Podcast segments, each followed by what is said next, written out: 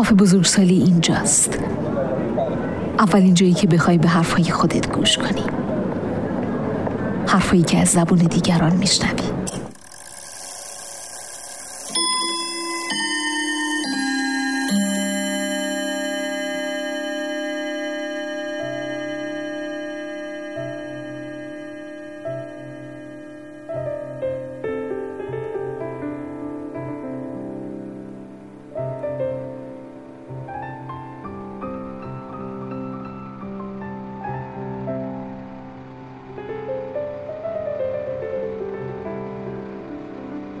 میگم خیلی کنجکاوم بدونم چرا کارای خوشایند در شب روزا کم مزه هستند.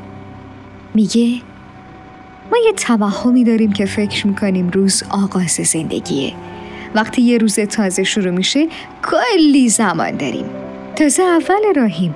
پس با این طرز تفکر در ماجراها تماما قوتور نمیشیم. نمیشیم. همه خودمون رو خرجش نمی کنیم یه مقدارم می‌ذاریم برای بعدها. اما در مورد شب رو به پایان بودنش رو می‌شناسیم که تمامه باقی نداره ته دیگه. پس پاک باز میشیم. یه جوری بزم به راه میندازیم که انگار آخر دنیاسته می‌دونی؟ همینش خوبه. چون واقعا هر لحظه می‌تونه پایان دنیا باشه. و تهدیگ لذیذترین بخش غذاسته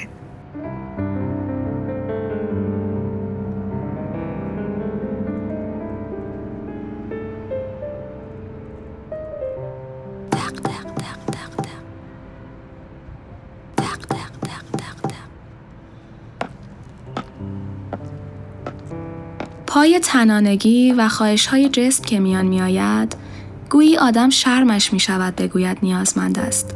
به همان سادگی که می‌گوید گشنه است. سردش است. گرمش است یا جیش دارد. انگار حتما باید آتش جسم خود را به یک دلیل ماورایی و اخلاقی و ارزشمند گره بزند.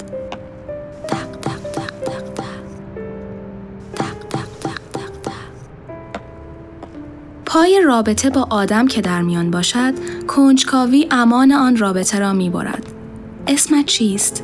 چه حالی داری؟ از این رابطه چه می خواهی؟ از رابطه های گذشتت چه حس و خاطراتی را داری؟ انگار میل به ویران کردن یک رابطه در سرمان نهادینه شده است. تا خرابش نکنیم دست از سرش بر نمی داریم. انگار انتظار داریم هر کسی با ما وارد رابطه ای می شود از مارک و نشان جوهری که خود را با آن نوشته است برایمان صحبت کند.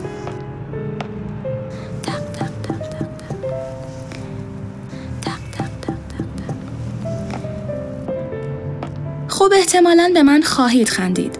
اگر بگویم از آب میوه فروشی محلمان آب هویج نمی‌گیرم زیرا او از فلسفه نیچه هیچ نمی‌داند و از آن بدتر که نمی‌داند فروید در چه زمینه ای تحقیق می کرده.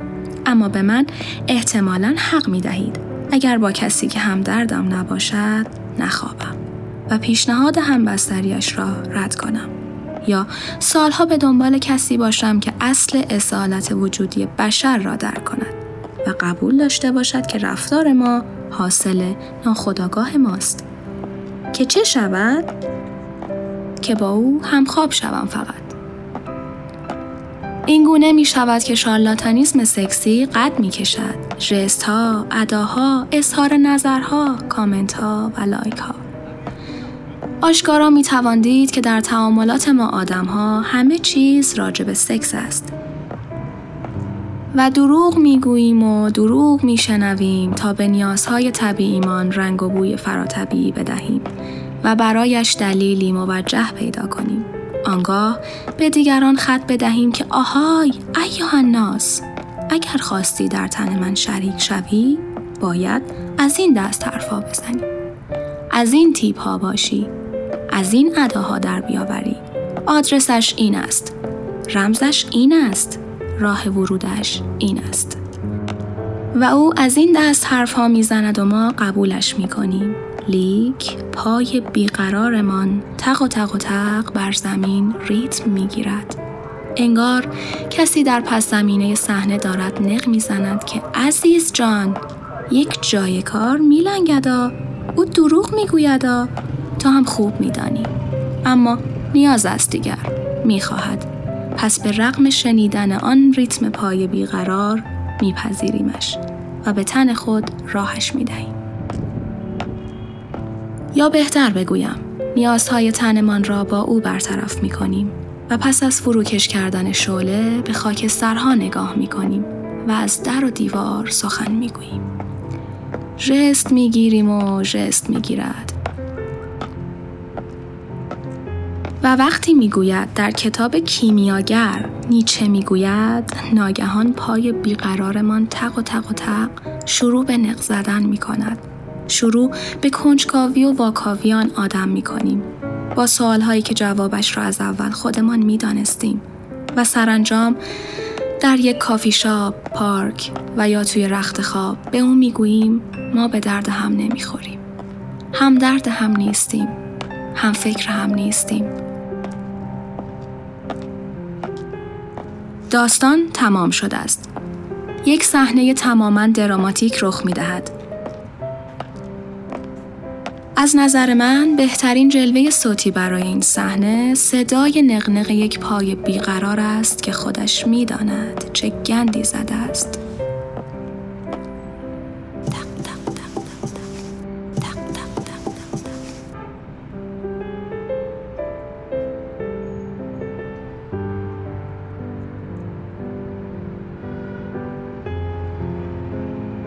چقدر ترحم برانگیزه پرنده که به هر کجا کوچ کنه قفسش رو همراش ببره. اون کسی که زندانبان خودش باشه و به هر سرزمینی آزادانه در بند باشه. چون تفاوت زیادی بین آزادی و آزادگی آزادی شرایط اما آزادگی مرام و نگرش و ما بیشتر به دنبال آزادی هستیم تا آزادگی به دنبال تغییر شرایط هستیم. بدون اینکه حاضر باشیم خودمون رو تغییر بدیم.